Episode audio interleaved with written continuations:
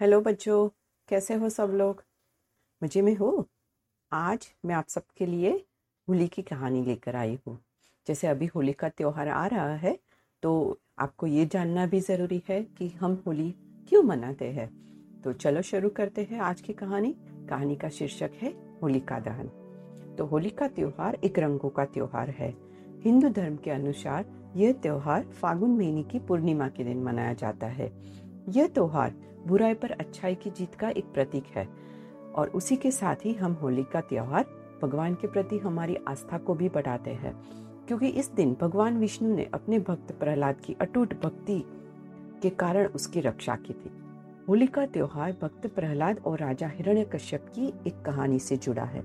इसी कहानी की वजह से होली के त्योहार को मनाया जाता है। तो चलिए, हम जानते हैं कि क्या है ये कहानी। एक बार असुर राजा हिरण्यकश्यपु विजय प्राप्ति के लिए तपस्या में लीन था। मौका देखकर देवताओं ने उसके राज्य पर कब्जा कर लिया। उसकी गर्भवती पत्नी को ब्रह्मश्री नारद अपने आश्रम में ले आए। वे उसे प्रतिदिन धर्म और विष्णु महिमा के बारे में बताते थे। यही ज्ञान गर्भ में पल रहे पुत्र प्रहलाद ने भी प्राप्त किया। बाद में असुराज ने ब्रह्मा के वरदान से तीनों लोकों पर विजय प्राप्त कर ली। तो रानी उसके पास आ गई। वहाँ प्रहलाद का जन्म हुआ।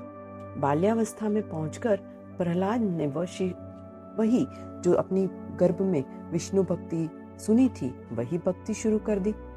इससे क्रोधित होकर हिरण्यकश्यपु ने अपने गुरु को बुलाकर कहा कि ऐसा कुछ करो कि ये विष्णु का नाम रटना बंद कर दे। गुरु ने बहुत ही कोशिश की, किंतु वो असफल रहे। तब असुर राज ने अपने पुत्र की हत्या का आदेश दे दिया। उसे विष दिया, उस पर तलवार से प्रहार किया विषधरों के सामने छोड़ गया। हाथियों के पैरों तले कुचलवाना चाहा, लेकिन कोई भी इच्छा से उसका अंत नहीं हुआ। क्यों? क्योंकि वो विष्णु भगवान की पूजा कर रहा था और विष्णु भगवान ने भक्त प्रहलाद का बाल भी बांका नहीं होने दिया। तब हिरण्य कश्यपु ने एक नई बात सुनी कि उसकी बहन होलिका को वरदान है कि वो आग से मर नहीं सकती है। तो अपनी बहन होलिका को बुलाकर कहा कि तुम प्रहलाद को लेकर अग्नि में बैठ जाओ, जिससे वह जलकर भस्म हो जाएगा। होलिका को वरदान था कि उसे अग्नि कभी छू नहीं पाएँगे। लेकिन जब तक वी कसी सदबुद्धि वाले मानव का आहित करने की ना सोचे। अपने भाई की बात कर होलिका ने मान ली और भतीजे प्रहलाद को लेकर वो अग्नि में बैठ गई। लेकिन तभी प्रहलाद भगवान विष्णु के नाम का जप कर रहा था और भगवान विष्णु की कृपा से प्रहलाद बच गया और होलिका उसी आग में जलकर मर गई।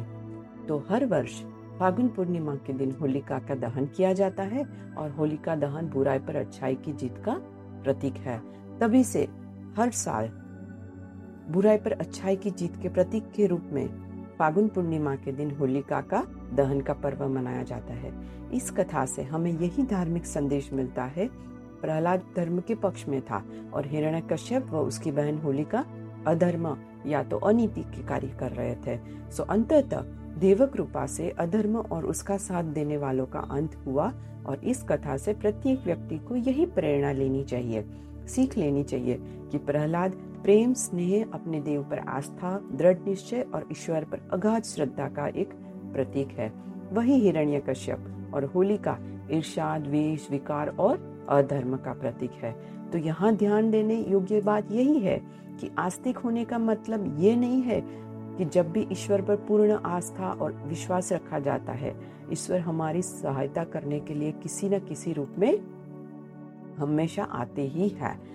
तो यही थी बच्चों होली और दुलेटी की कहानी। और हमें भी इसीलिए होली पर्व मनाते समय वास्तविक भाव को ध्यान में रखकर होली का दहन करना चाहिए। इसके लिए फिर आप चाहे तो पूरे वर्ष में बुरे अनुभवों और असफलताओं को एक कागज़ पर लिखकर अग्नि को समर्पित कर दे। अपने मन में चल रहे जो भी नकारात्मक भाव है, वो होली दहन में डाल दे। तभी आप अपनी सकारात्मक सोच से आगे बढ़ते हुए प्रहलाद की तरह इस कृपा से अच्छे पात्र बन जाएँगे। तो यही थी बच्चों होली की कहानी, और इसी के साथ हम लोग ये कहानी का पूर्ण विराम करते हैं। कल फिर मिलते हैं एक नई कहानी के साथ। तब तक के लिए सबको good bye good night and do take care of yourself and have a happy Holi. Good night